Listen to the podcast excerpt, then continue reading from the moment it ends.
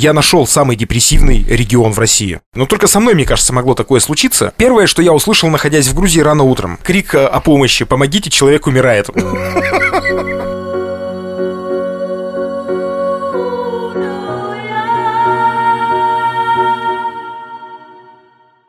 Привет всем. Это, кстати, один из немногих разов, когда мы с тобой даже не разговариваем перед, а сразу включаемся, потому что уж точно будет что обсудить.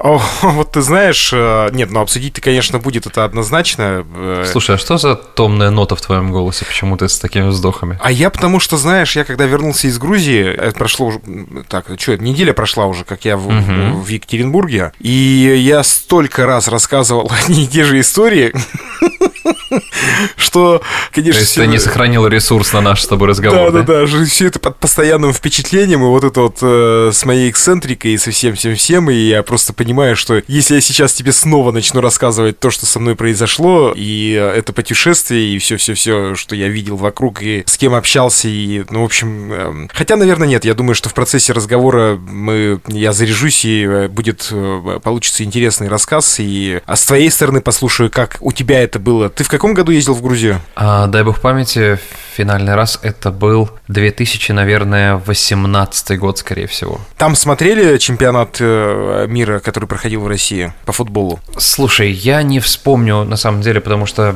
поездка была довольно короткая, дня 4 буквально, но... И все эти 4 дня ты простоял э, на границе с Россией? Потому что, а? это, потому что это отдельная история, надо сказать. Но нет, я воздушным путем, когда все еще было окей, я летал так, и это были очень комфортные рейсы, поэтому это были те далекие времена, знаешь, детям будем рассказывать, как это было тогда. Полеты без ограничений и, знаешь, задешево и без кучи стыковок. Но ну, на самом деле, ты знаешь, ну, я всегда говорю, что когда у меня, знаешь, будет возможность именно там, дальнейших, опять же, путешествий по миру, я точно, наверное, первой страной опять вернусь в Грузию. Сколько раз ты там был? Я там был два раза. Дважды. И угу. я оба раза просто восхищался тем, насколько потрясающая гостеприимная страна, насколько добрые люди. Я не знаю, что изменилось сейчас, потому что, естественно, я руку на пульсе держу только в формате читая паблики и э, читая страницы людей, которые там сейчас находятся. Поэтому ты для меня сейчас в данный момент первоисточник. А ты... Но в тот момент угу. это было прям чудесно. А ты был в Тбилиси или ты был где-то в других городах еще? Тбилиси и Батуми. Ну, такой, в общем, стандартный туристический маршрут. Мы были, да, да. мы тоже были и там, и там. На обратном пути мы заехали в Кутаиси.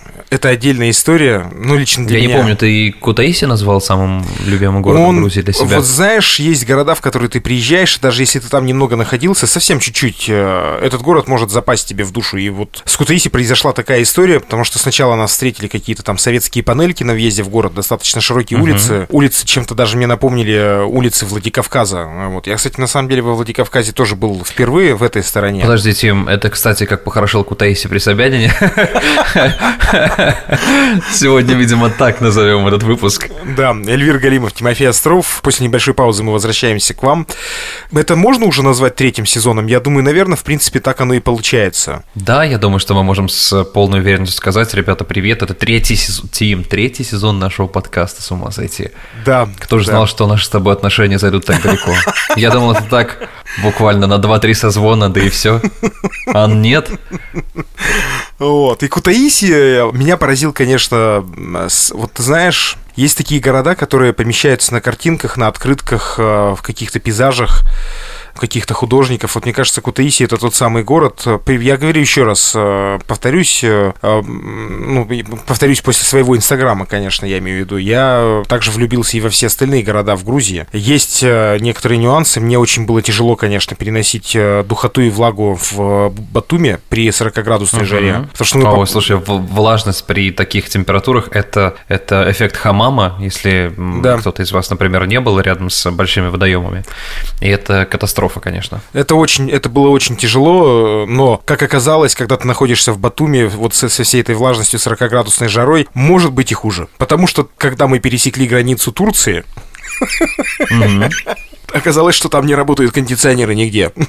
То есть... Знаешь, вот ты сейчас, э, ты сейчас начинаешь рассказывать о Грузии, а у меня буквально неделю назад, э, когда ты, наверное, возвращался из Грузии, э, я тебе рассказывал, что мой лучший друг уехал сейчас туда, в данный момент находится там. И у меня невероятное просто, знаешь, гастрономическое желание появилось поесть пхали. Угу. Если ты знаешь, что это такое. Нет, вот как, что... ни, как ни странно, нет, я не, нет, не ел. Нет. Я называю так, это аперитив перед тем, как угу. съесть что-нибудь такое поплотнее, То например, какой-нибудь это, хороший это, салат это, или хинкали, либо шашлык. Вот, вот я хотел сказать, что это 50 хинкали? А, пхали – это очень такие, ну, может быть, ты видел, их подают, это такие а, кружочки, а, я не знаю, из чего они сделаны, там шпинат, зерна граната и так далее. Я не помню, чем это склеивается. Вот э, загуглите, что такое пхали, и если в ваших городах есть грузинские рестораны, начните свой обед с этого. Вегетарианцы заценят это на ура. Это настолько вкусно и безумно круто. И здесь, в, живя в Остине, у меня была катастрофа, потому что в Нью-Йорке проблем с тем, чтобы найти кавказскую кухню, русскую кухню, украинскую кухню, то есть любые кухни стран СНГ, это не проблема вообще. Ну а здесь, так как все-таки русское комьюнити, оно маленькое по сравнению, например, с нью-йоркским, это я в один момент, знаешь, у меня как флешбэк из фильма «Реквием по мечте», у меня mm-hmm. играет эта музыка, я сижу на полу, вот, я вот так вот покачиваюсь, знаешь, положив руки друг, друг, друг э, на себя, и просто как, как наркомат говорю, пожалуйста, пхали, пхали, я очень хочу хоть что-то грузинское. Но потом мне ребята сказали, что здесь есть один ресторанчик а, узбекской кухни, где так или иначе иногда появляются блюда там русской кухни хотя бы, да? Я думал, ну ладно, не грузинская, так русская. И захожу, и там добрая женщина, которая все это готовит, там говорит, вы знаете, говорит, как раз сегодня я приготовила борщ и оливье. Сегодня я, я приготовила такой, борщ да. и, и, и пхали. И я был такой счастливый, когда я навернул борщец и оливье, пусть они были, ну, такие, ну, норм, там, знаешь, на 7 баллов из 10, может быть. Но это было настолько без разницы мне, потому что все-таки я теперь понял, что такое э, скучать гастрономически, потому что в городах, где я жил, будь то Майами или Нью-Йорк, там проблем с этим не было. А, вернемся к Грузии. Э, я просто, понимаешь, я очень люблю путешествовать на автомобиле. Мне это очень нравится, и э, история с моей поездкой, конечно, у нас там получилась так, что меня подвела. Вот удивительно, я хотел отдельный пост в своем инстаграме сделать о том, как маленькая крышка за 250 рублей э, может испортить треть поездки. Дело в том, что у меня на радиаторе приключилась история с крышкой, вот, которая заливная горловина, и она, видимо, перестала нормально функционировать. Собственно, с нее-то все и началось в Самаре, потому что первый человек, который... Ох ты, батюшки, слушай, мне прям приятно послушать, потому что это произошло в моем городе. Добро пожаловать, добро пожаловать в город, где с машинами всегда было неладно. Начинается э, Волжского автозавода. Да-да-да, это может быть карма. Я говорю, я, вот люди, люди, люди говорят, знаешь, как в старом анекдоте, люди говорят э, руки из задницы. Нет, место проклятое. Тим. Вот реально, перед Самарой у меня началась проблема. Естественно, первый человек, которому я написал, это был ты, когда я приехал в Самару. Конечно, ночью мы там, ты мне накидал контактов, и я, конечно, не стал там э, злоупотреблять, мы потому что тормознули на съемной квартире. Ты кинул контакты своих друзей, у которых есть сервис. Э, но мне нужен был профильный сервис, потому что у меня начал, угу. начало выпендриваться газовое оборудование. Но я что-то не знал, что именно как бы причиной этому всему вот эта самая заливная крышка. Вот. И в итоге, в общем, мы в Самаре зависли, отлично отдохнули, переночевали. Но я, кстати, хлопнул, конечно, Жигулевского пивка. А как? Ай. Пиво а я ты не... его хлоп... а, а, слушай, а ты его хлопнул бутылочного или разливного, которое... Я не успел за разливным. Рядом с нами находился э, магазин разливного пива, но я не успел и хлопнул производство местного Жигулевского. Блин, вот самое-самое главное, надо было съездить на Жигулевский пивзавод, и там Слушай, я бы тогда до Грузии не доехал. Названием... Я бы тогда до Грузии Слушай, не доехал. Ты бы не сильно расстроился, я бы тебе докидал такие контакты, чтобы у тебя был бы незабываемый отдых. Ну так вот, дело в том, что у нас есть бар, которому безумное количество лет, там ему, ну, мне кажется, лет 40-50 точно есть, потому что mm-hmm. мне еще свою бытность папа о нем рассказывал, что они в студенчестве отдыхали там студентами. И называется он, э, ну, это место называется «Дно», угу. грубо говоря, с боковой стороны э, нашего Жигулевского пивзавода. И сейчас там сделали к чемпионату мира по футболу хороший бар, который называется «На дне». Угу, угу. И это вот именно классическое место, где тебе разливное жигулевское пиво могут наполнить Ой. в трехлитровую банку, как это было в Советском Союзе. Красота. И там же ряды, где продают вяленую и сушеную рыбку, а продают раков. Ну, то есть вот прям стереотипный пивной отдых. Uh-huh, uh-huh. И, конечно, здесь должен быть дисклеймер, то есть алкогольные напитки вредят вашему здоровью, но сама эстетика, которая из советских времен идет, она ну, да. так хорошо сохранена. То есть э, у нас же в России де-факто это производство именно своего пива, ну, наверное, только Жигулевское, именно такого. Потому что Балтика все-таки занимается производством... Всего, всего подряд, короче, да, да, всего, да. Всего подряд, да. А вот Жигуль, это вот прям вот... Ну, это, конечно, это бренд. наше. да. да. И э, возвращаясь, в общем, мы, значит, подзависли, мы планировали условно там выехать, когда еще подъезжали к Самаре, мы планировали, что мы где-то тормознемся в э, придорожке, э, потом часов в 6 утра выйдем. В итоге, конечно, мы выехали в 12 дня. Через несколько рекомендаций нас отправили к ребятам, которые занялись моим оборудованием. В какой-то момент он нашел проблему, мы с ним прокатились по городу, обнаружили, в итоге все починили плюс-минус и поехали дальше. В итоге, в общем, я не буду сейчас все свое путешествие по России рассказывать, я лишь скажу одно. Ответь мне на короткий вопрос. Сколько у тебя занял путь от Екатеринбурга до того момента, когда вы заехали в Тбилиси? Три дня. Три хм. дня. Он занимает... В целом, э, а, а в километрах? Э, это получается 3000 километров, то есть от нас до Самары порядка там 900, 900 тысяч плюс-минус. Дальше, значит, идет, э, как правило, когда мы едем с Урала, вот отправные точки, да, это такие Самара, дальше, значит, мы ночуем в районе Волгограда, может быть, даже подальше, если повезет, то можно там, если мы едем на какой-то юг условный, там, типа Краснодарского края, то мы ночуем в районе Ростова Ростова-на-Дону. Вот. А здесь-то как раз-таки в том-то вся и фишка была, что я э, таким путем не ездил через ту сторону. То есть минеральные воды, Пятигорск, Владикавказ. Это оказалось, что я так понимаю, по карте западной. Простите, если что, меня за мой топографический кретинизм. И вот там-то началось приключение. Потому что это же незнакомая для меня дорога была. Подождите, и... я уточню немножечко, потому что у меня с тобой был вне эфира разговор о твоем топографическом кретинизме. Я как бы, э, ну, ожидал некоторых путаниц, но я немного внесу коррективы. Когда Тимофей сказал, а, на каком, ну, типа, а Канада, где она находится? То есть я ему сказал, ты серьезно? Он говорит, ну, ну да, типа, где она находится? как бы над или под Америкой, или вообще на там Может, или... где-то в районе Мурманска. Может, в районе Мурманска, да, тот самый известный поселок городского типа Канады, конечно, все же знают.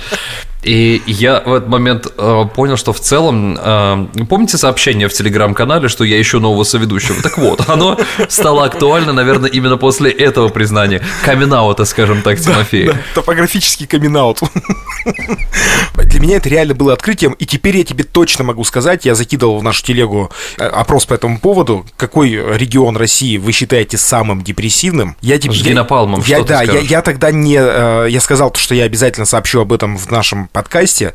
Так вот, э, я нашел самый депрессивный регион в России. По твоему мнению, да? Да, ну конечно, по моему это, мнению. Это надо уточнять, потому что. И э, да, я, я даже объясню почему. Случилась такая история. Мы доехали до Волгограда, так как мы немножко mm-hmm. позже, ну как немножко, на 6 часов позже примерно стартанули из Самары. Соответственно, все сместилось. В районе Волгограда мы были где-то часов в 11 вечера. Ну, не заехать на Мамаев курган, конечно, никто себе просто позволить не может, да. Естественно, мы это сделали mm-hmm. в ночное время, в вечернее, уже было темно. Там летала сова здоровая, представляешь, вокруг нас прямо кружилась, и она, видимо, гоняла собак. Они как-то там, видимо, по-своему развлекаются, у них свое комьюнити в этом месте. Угу. И мы, значит, побывали на Мамаеве. Э, впервые я, э, сколько раз я заезжал в Волгоград, почему-то в этот раз, может быть, потому что я заехал именно с того направления, с которого заехал впервые, мне, Но. я впервые ощутил, насколько он огромный по протяженности. То есть все же говорят, что Волгоград очень-очень длинный, там что-то до середины города это 35 километров, так реально и получилось. Ну да, он же город не вглубь, а город вдоль. Да, и э, я очень, я впервые в жизни, сколько раз я заезжал в Волгоград, я почему-то в этот раз это ощутил. Мы ехали, ехали, ехали, ехали, ехали, ехали, кое-как доехали до Мамаева кургана, и потом стали выезжать, я думаю, так, ну времени, значит, 12 часов, начало первого было, я думаю, ну, километров 100, 150, ну, 200 еще проедем, я как раз тут подустал, и рухнем где-нибудь uh-huh. спать опять в придорожке. Но тут случилось самое неприятное, что могло случиться. Началась Калмыкия. Так. И вот именно Калмыкия, по моему мнению, это самый депрессивный регион, который я видел. Ты был в Калмыкии? Нет, я поэтому и в предвкушении слушаю тебя. Дело в том, что если вы планируете путешествие, я не знаю, из какого региона вы поедете, может быть, с Урала, может быть, еще дальше, потому что некоторые ездят, знаешь, из Новосибирска на своем транспорте, и там получается угу. плюс, плюс день сверху еще, да? Так вот, э, если вы планируете, если вы едете именно в сторону Грузии, а это как раз-таки направление Владикавказское, это Калмыкия, в том числе это Ставропольский край, конечно, Ставрополье в своей глубинке, в своей середине, в центре, в общем-то, ничем не отличается от от Краснодарского, от Кубани. Реально. Угу. Те же подсолнухи, те же поля, все то же самое. Те же станицы и так далее, и так далее. Вот, вот очень похоже. Я думаю, что там разницы, ну, фактически никакой. Но Калмыкия — это отдельная песня, калмыкская. Наверное, очень грустная еще. Это очень грустная песня, потому что на 500 километров протяженности моего пути я потом ради интереса залез в Википедию. Давайте так, ребят, опять-таки про мой топографический кретинизм. Я вообще считал, что Калмыкия — это Калмыкия, уж простите меня, пожалуйста. А Россия — это Россия. Я не думал, то есть у меня как бы не я не жил с мыслью Господи, о том, что... Но я... ты молчал, Тимофей. Но мне... ты... Но мне реально было как бы, ну, знаешь, э, у меня не было задачи там изучить вот именно эту часть истории там и географии. И Ты мне... единственный человек в истории, который сделал визу в Калмыкию. Да, для меня Калмыкия это как Монголия. Еди, еди, единственный запрос э, в Гугле, да, посольство Калмыкии в Российской Федерации. В общем, я реально... А в, а Калмыкии Шенген или что? да, а, а, а вот то, что в Калмыкии там... То есть со соотношение Россия, Калмыкия, Элиста, это для меня какие-то вообще вещи. А недавно я еще и узнал, что Элиста это чуть ли не шахматная столица. То есть э, там же очень развит, развита как бы эта история, потому что губернатор Калмыкского края, вроде бы, если не ошибаюсь, я не сильно погружался в эту часть истории, президент Фиде э, российский. И в итоге, короче, когда я въехал ночью в Калмыкию, я не ожидал, что это будет степь. Ну, то есть я вообще об этом регионе ничего не знал до этого. Это, короче, 500 километров степи.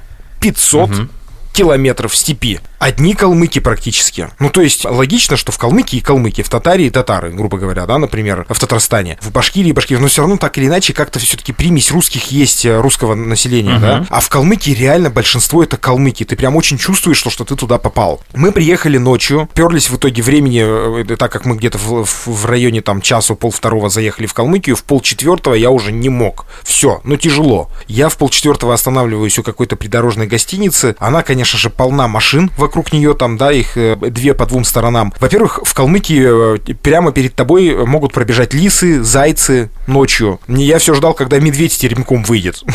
Вот, ну, то есть из-за степи, видимо, там вот это движение, миграция абсолютно спокойная. Утром мы встретили верблюдов, пасущихся по обочинам. Я сначала думал, может, какой-то цирк грабанули.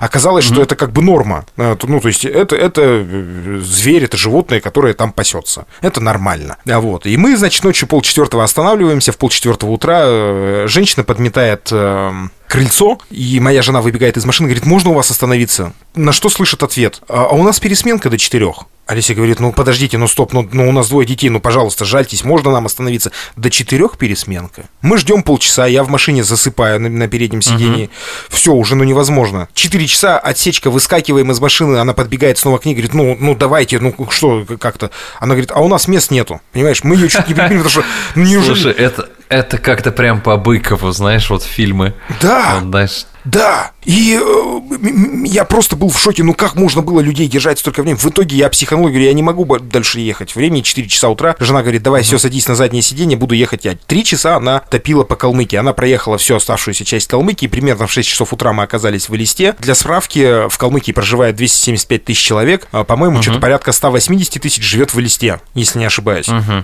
То есть э, оставшиеся 90 тысяч э, проживают по всей территории Калмыкии, территория которой 75 тысяч квадратных километров. В, угу. Также в Калмыкии, помимо верблюдов, вы можете встретить э, сайгаков тех самых. Ну, ты что ты носишься, как сайгак, вот эта вот фраза. Сайгак я тоже никогда не... Ну, то есть сайгак и сайгак, что, господи, носишься и носишься. А тут я э, стал изучать. Сайгак — это очень интересное животное. Я его, правда, не видел своими глазами, но в интернете после этого посмотрел.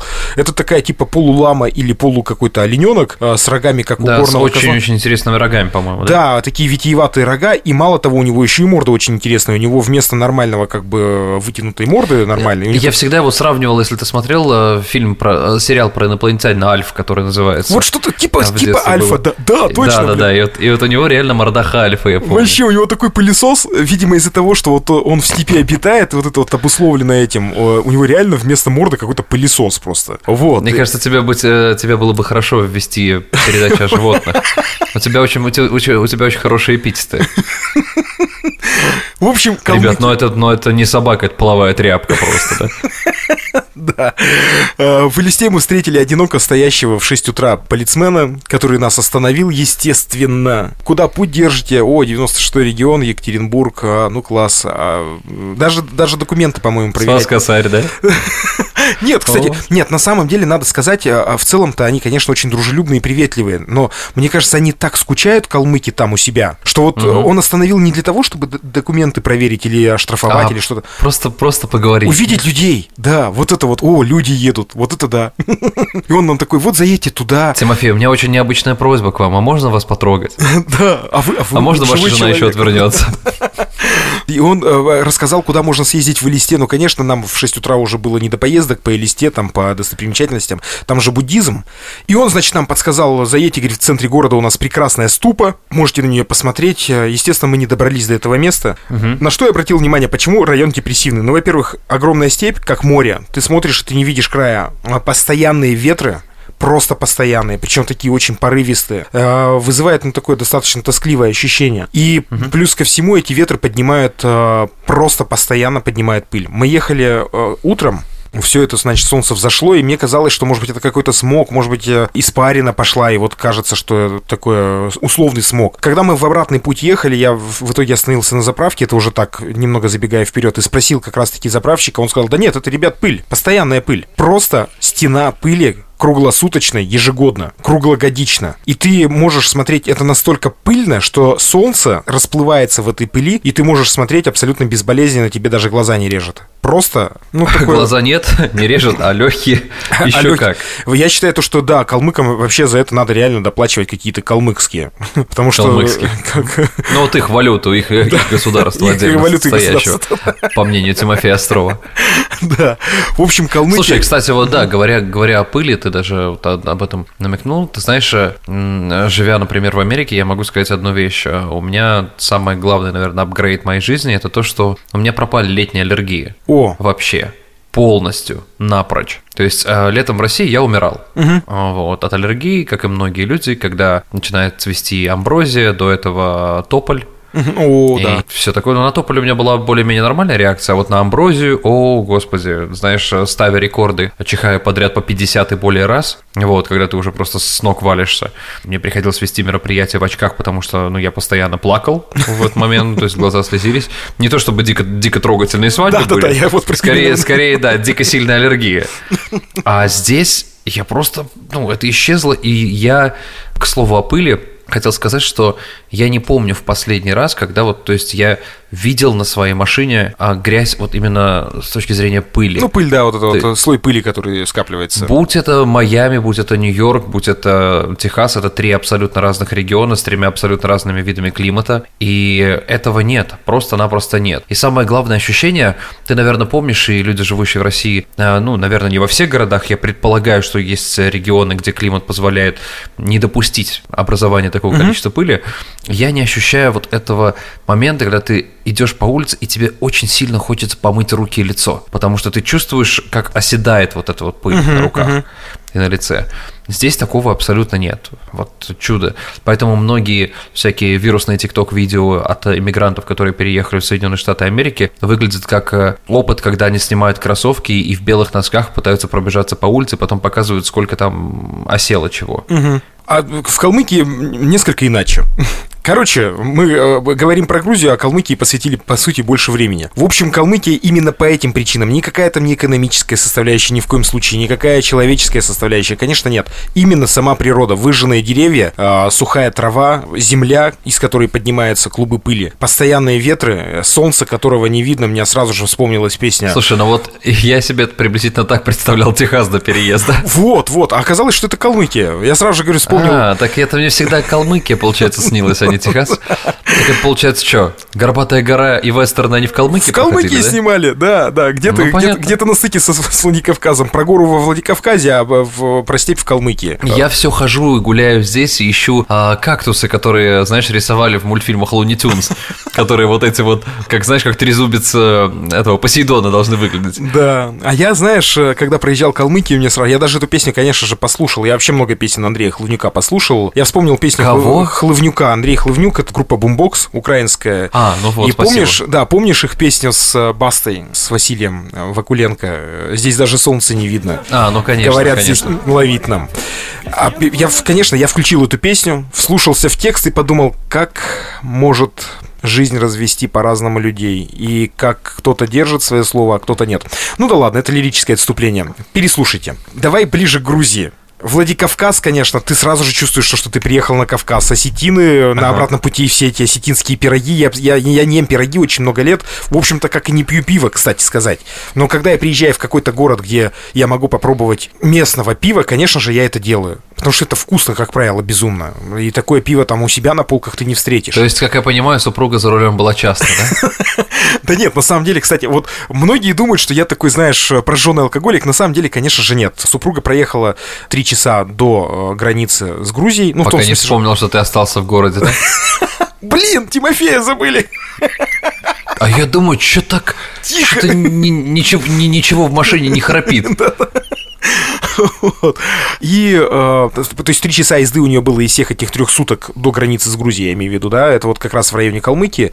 И на обратном пути тоже несколько часов она в пути была. А все остальное, конечно же, вел я, э, взял на себя эту ношу. Да мне и нравится, в общем-то, я смотрю, как э, живут города, как живут те же самые там на юге э, станицы и так далее. В общем, мы добрались... Я тоже очень сильно люблю угу. водить автомобиль, прям обожаю. Да, и ты смотришь, ты общаешься с людьми на заправке. Я, кстати, на обратном пути в Калмыкии, чтобы к ней не возвращаться, единственное русского заправщика встретил мужчину. Э, я говорю, слушайте, а где тут ближайшие города? Он такой показывает, а там в степи же все хорошо видно. Он говорит, так вот же. Ага. Я говорю, так там пять домов всего. Он такой, ну вот уж типа что имеется.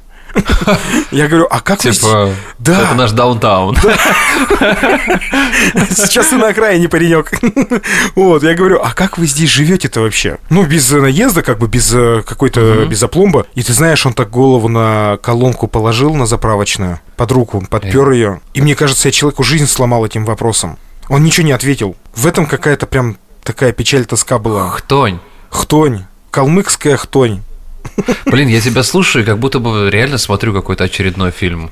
Да? А, Балабанова или Быкова вот про вот. эту. Слушай, вот действительно, многие люди, которые живут в регионах европейских, да, будь там такие города, как там Москва, Екатеринбург, а, Нижний Новгород, Санкт-Петербург, то есть города довольно крупные и да. более-менее развитые. Ведь на самом деле даже представления не имеют о том, что находится за пределами Вообще. области. Достаточно просто по области покататься, угу. не обязательно выезжать куда-то прям далеко, какие-то там, знаешь, сибирские регионы.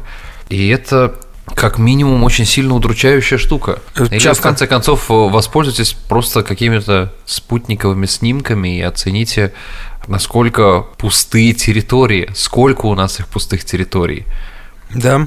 И причем их как-то все больше и больше становится на самом деле. Ну, а, конечно, ведь людям э, нужна работа, и молодежь так или иначе будет уезжать из э, деревень. То есть эта проблема, она же существует не только в э, России, она существует и в Соединенных Штатах, и поэтому, например, в Штатах есть программа по переселению людей в мелкие города, и за это предлагаются денежные вознаграждения, довольно весомые, специальные программы там по а, покупке домов и всего остального, то есть просто на карту, ну не на карту, на счет в банке зачисляется определенная сумма денег, порядка 10 тысяч долларов за переезд, то есть э, тем самым мотивирует остаться там, и поэтому тут картина заселение так или иначе более-менее равномерное. А она отличается, например, только от благосостояния самого штата.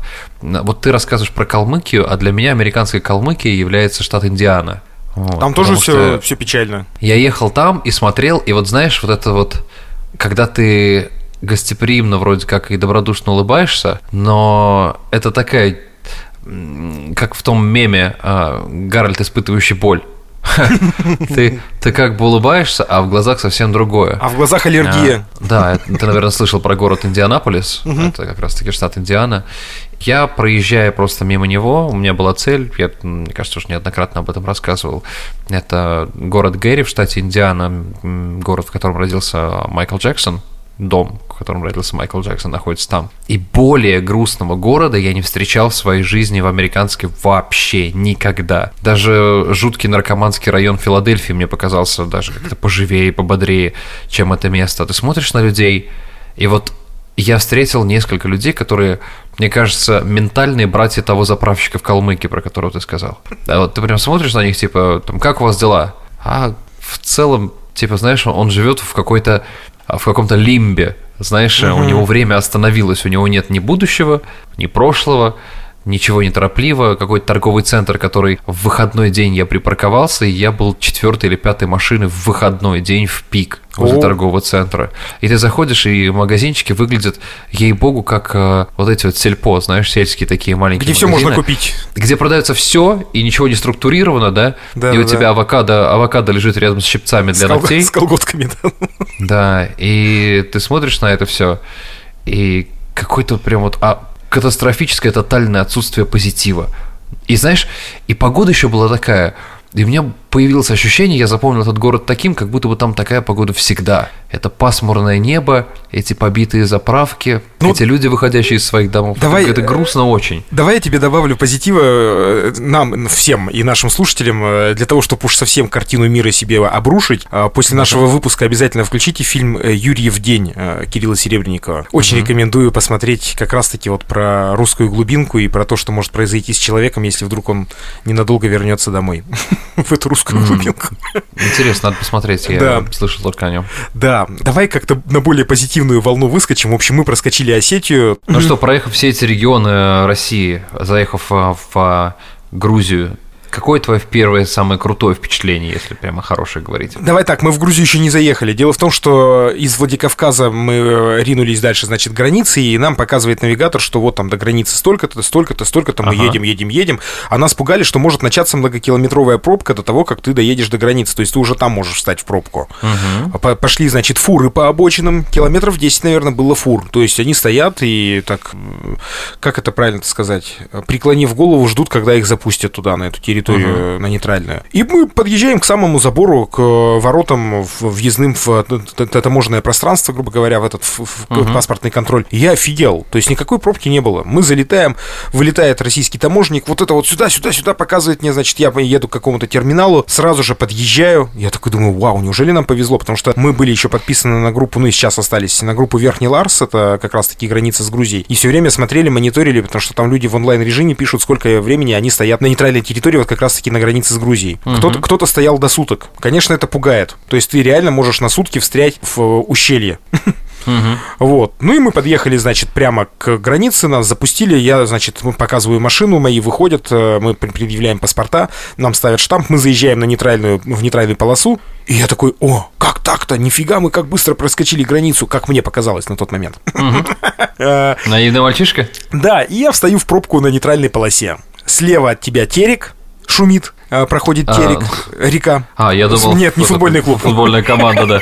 Я думаю, а что они шумят-то? Нормально же стояли. Слева от тебя терек, над тобой, а мы уже приехали, значит, начало смеркаться, это было часов, наверное, 7 вечера, потихонечку уже угу. чуть-чуть стало смеркаться. Мы, конечно, во Владикавказе, так как боялись то, что можем надолго встать там в этой как раз-таки пробке, мы запаслись едой, мы достали, покушали, стало темнеть, и вот что ты по поводу ощущений – ты видишь с двух сторон два свода скал. Угу. Шумящий терек, огромное количество в пробке машин, все друг друга поджимают, э, нас учили то, что надо прям бампер в бампер ехать, потому что очень многие наглеют и пытаются залезть и так далее. А, в общем, надо прям вот э, спереди идущей машины прям склеиться и ехать. Было два ряда легковых машин, я, значит, парнишку там челноки возят, так как э, сухопутно перейти границу нельзя, то есть нет пешеходной зоны. А, нужно сесть в машину и переехать ее на, на автомобиле, эту границу. Соответственно, ага. тебя спрашивают, сколько у тебя в машине человек на въезде, и потом грузины тебя спрашивают, сколько у тебя на выезде. И, видимо, там как-то друг с другом проверяют и те, и другие. Поэтому много челноков ездит. Они на этом зарабатывают. Вот у меня друг, который вместе с нами параллельно летал в Батуми, ну, он прилетел в э, Минводы, по-моему, или во Владикавказ, и они перебирались на машине э, на пару дней раньше, чем мы заехали. Они э, отдали, по-моему, что-то порядка 7 тысяч за то, чтобы пересечь границу. Ого. Да, и мы простояли, в общем, на границе 5 часов. Вот самое первое ощущение, когда ты оказываешься вот на грузинской границе, это, конечно, шумящий терек, это сигналище э, дальнобоя и там другие машины. И тебе страшно становится от того, что это просто, во-первых, невероятная красота, эти горы, которые вокруг тебя. Они же, угу. они же нависают над тобой, и ты все равно где-то сидишь вот с этим червячком страха, потому что ты понимаешь, то, что... Какой-нибудь оползень. Нет-нет, да случаются горные обвалы. И тебе, конечно, но говорят, что Верхний Ларс прям совсем крепкое место, и поэтому там, в общем-то, и сделали вот этот, устроили проход границы, потому что ему, ему типа можно доверять. Но не знаю. Не знаю, что сказать. На территории... Ну, да, верхний ларосвой пацан. да.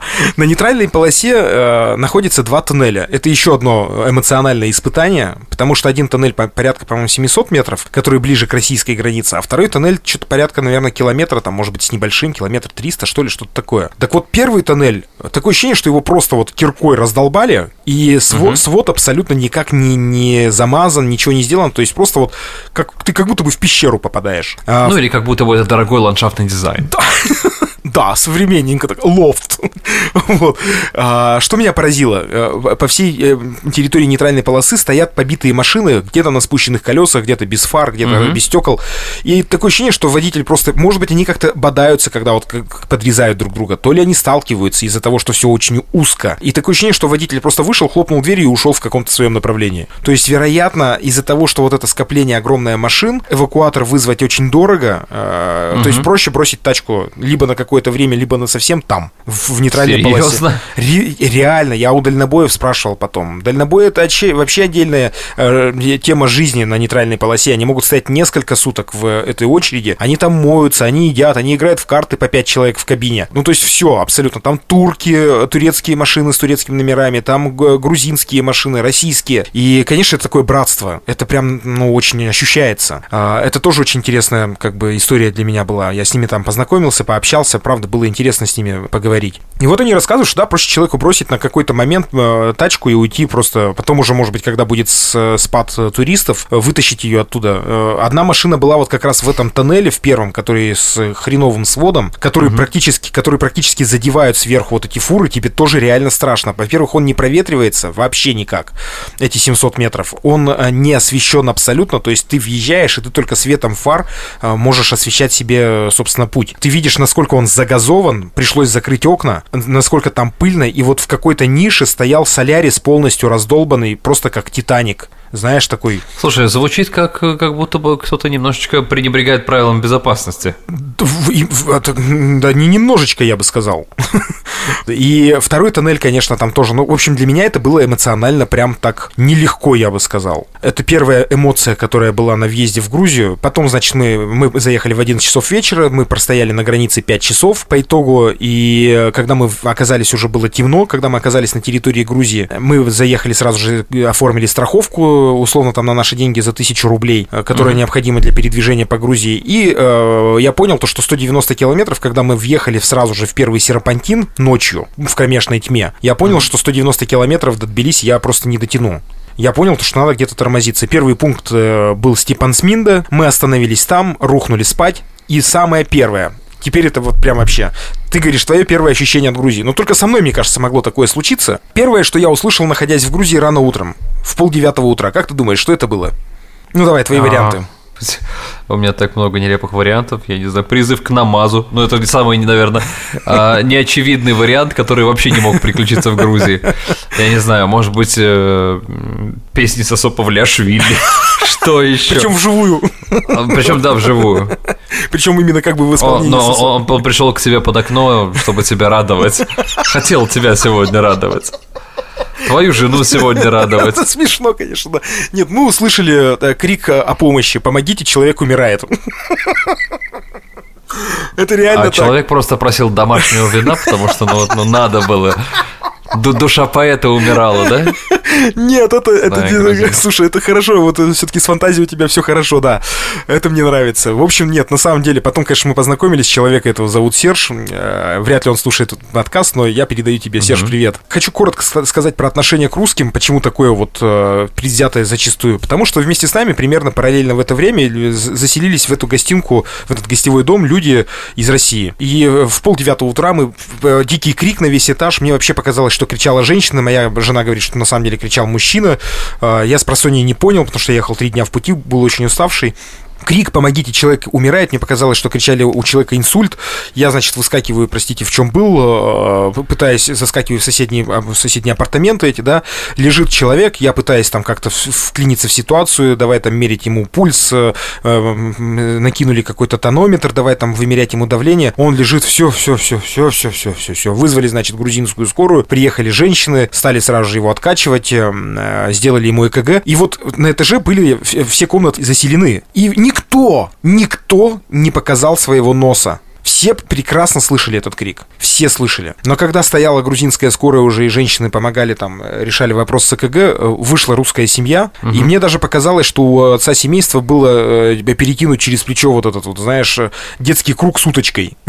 Угу. И он так вышел вальяжно и такой говорит, ой, выспались, хозяину дома, выспались угу. прекрасно. Ну, как говорится, спасибо вам за гостеприимство, спасибо, что не дали умереть. Я думаю, у тебя вообще откуда столько цинизма? Тут лежит человек на кровати весь в приборах.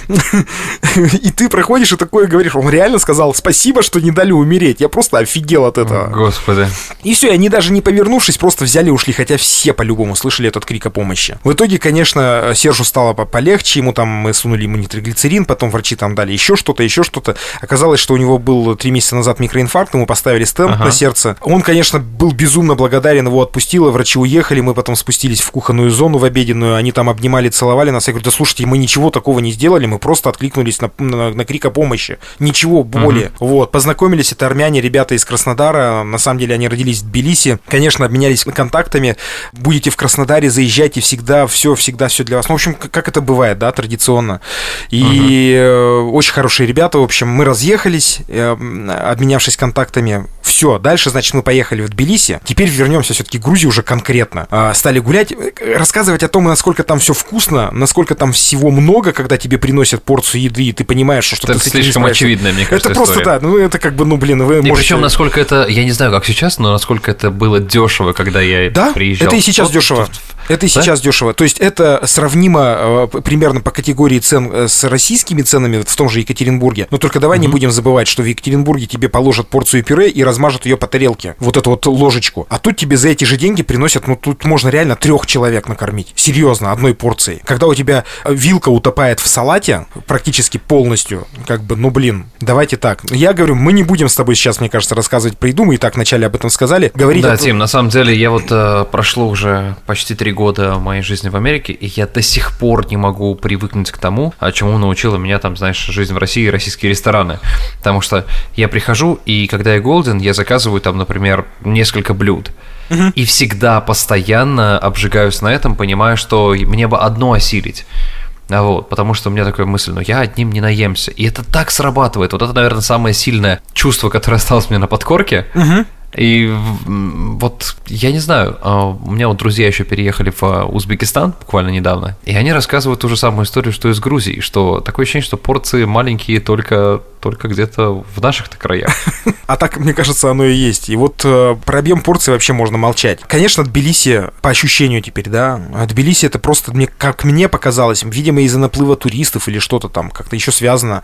Это две Москвы. По своей динамике это просто... Про то, как они водят, это вообще отдельная история. Это, конечно, уже притча во языцах там и все дела. Но, скажу так, как и в Абхазии, хотя, наверное, в Абхазии более разболтанно это происходит, но в Грузии, на что я обратил внимание, прям, э, как это, преобладает преобладает коллективный разум на дороге. То есть, угу. несмотря на то, что говорят, что они водят не по правилам и так далее, они действительно много нарушают. Но это настолько осознанное нарушение. На наших глазах чуть-чуть э, ребенок не попал под колеса машины. Шли ребята, судя по всему, турки или иранцы, вот кто-то из, из тех краев, и э, у них ребенок просто вырвал руку двух, двух наверное, трехлетний, да, примерно, угу. э, и выскочил э, на проезжую часть, достаточно оживленную в Грузии, э, в Тбилиси. Выскочил на проезжую часть. Жена и там все, кто был вокруг, естественно, все женщины заорали в этот момент на, на всю улицу. Это было рядом с площадью Свободы э, в Тбилиси. И настолько резко резко остановились все грузины, которые ехали, что угу. э, ребенок остался, слава богу, цел. То есть это я к тому, насколько они все-таки сосредоточенно водят, несмотря на вот эту вот всю безалаберность, кажущуюся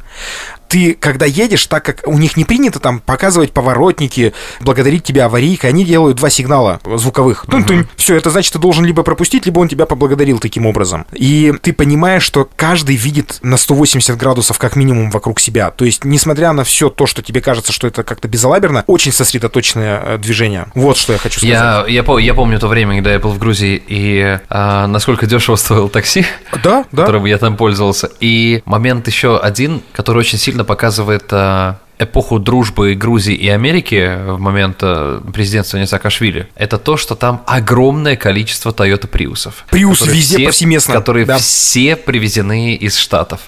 Вот, они как раз и говорили, что в этот момент э, приусы завозились просто пачками. Приусы везде. Потому что это идеальная машина для такси, потому что она не ест угу. бензин, и она неубиваемая. Вот, и поэтому я, я помню этот момент. По поводу Саакашвили скажу тебе. Я много с грузинами разговаривал по поводу этого человека, и все в один голос ему благодарны. Все говорят, да, что это да. прекрасный президент. Вот я сто, сколько слышал истории от грузин, они все говорят, что а Грузия просто ну, зацвела при нем. Они говорят, все лучшее, что ты здесь вокруг видишь, это, это сделано руками Саакашвили. Вот. вот она как раз-таки а, риторика наших телеканалов в момент его президентствования, да? Ты же помнишь, какая она была жесточайшая? Да. Просто давление да. на него. Я, ну, вот. я говорю, как нас обманывали по центральному телевидению, показывая все то, что показывали про Саакашвили на самом деле. Ребят, э, у меня есть еще несколько историй, интересных, правда, очень интересных историй. Э, мы не поговорили... Я думаю, мы их просто вкрапим в следующий выпуск да. немного, вот, перейдя к следующим темам. Там, там, а... там есть и 18+, я хочу так это, такую затравочку сделать, э, вот, и об отношении русских и грузин там, на территории Грузии мы это, об этом вообще не поговорили сейчас. Я думаю, что Нет, мы это наверное, оставим на следующий самых главных. Да, на самом деле, ну пусть это будет интригой до следующего выпуска,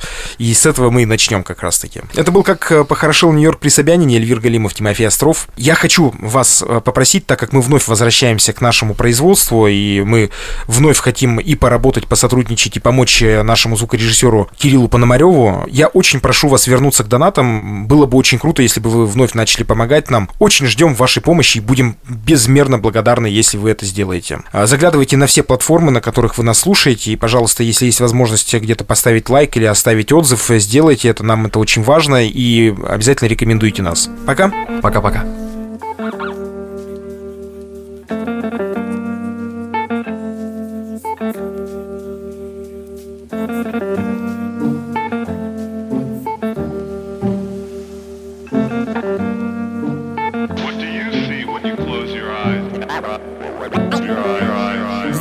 Солнца не видно. Говорят, здесь нехуй ловить, но Но мы Мы в собственном ритме мутим то, что помогает жить нам. Пропитаны бытом и пылью. Здесь без мазы. Сказку сделать былью.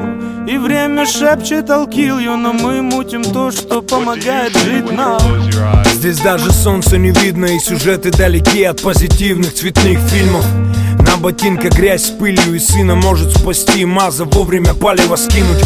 Мало тех, кто если чё прикроет спину. И сила в том, чтобы надеяться на свою силу. Для этих псин в синем мы просто быдло. И выбор не велит молчать или быть убитым. Попытки что-то изменить немало людей сгинуло По приговору суда, либо через киллера. Игры в справедливость в программах любимого. Наивно полагать, что с этого будет хоть какой-то выход. Выхода не видно, не ходил на выборы. Им все равно на чем клясться на Конституции Конституции или Библии. Они голосят о свободе на митингах Рассматривая страну как фирму, просчитывая прибыль. И плевать, кто решает, Москва или Киев. Лучше скажите, как прожить на прожиточный минимум. О чем вы молитесь в храме Христа Спасителя? В сердце столицы страны третьего мира. Эй, гражданин начальник, как же печально Видеть державу погруженную в отчаяние. И тут без понту врачевать нас умными речами. Мы бы охотно пообщались с вами в чате А пока кнутые пряники, погоны с печатями Рыбчина за которую готовы отвечать мы. И пока мы не одичали, сторчавшись окончательно Качаем за свое, так-то гражданин начальник. Здесь даже солнца не видно. Говорят, Нехуй ловить, но Но мы Мы в собственном ритме мутим то, что помогает жить. Нам Пропитаны бытом и пылью. Здесь без мазы Сказку сделать былью. И время шепчет I'll Но мы мутим то, что помогает жить. Нам Убиваясь дымом и пуэрчиком в плитках так что даже солнцу не видно. Для одних жизнь приторная, для других пытка. Ты дома спишь сладко, а кто-то едет на крытую. Кто-то мутит визу, чтобы свалить за океан. А кто-то в бегах и уже полжизни там. Кто-то, если чё, сразу бежит к ментам. Но мы тут пока и пытаемся что-то менять.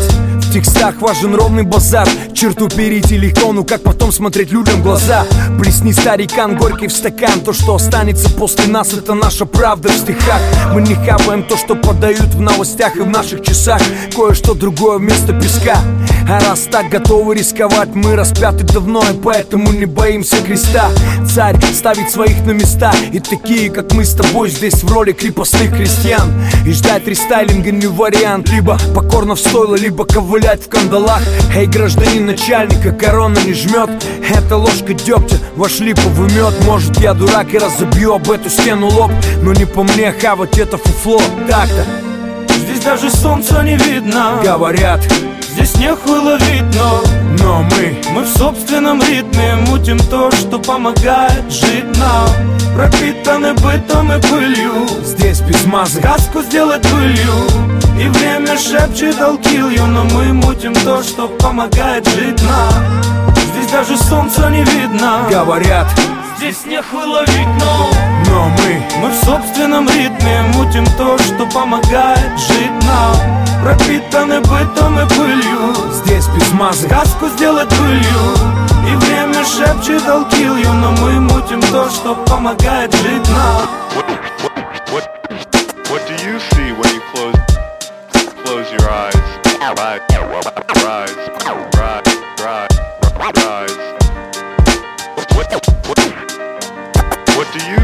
you close your eyes. Dry, dry.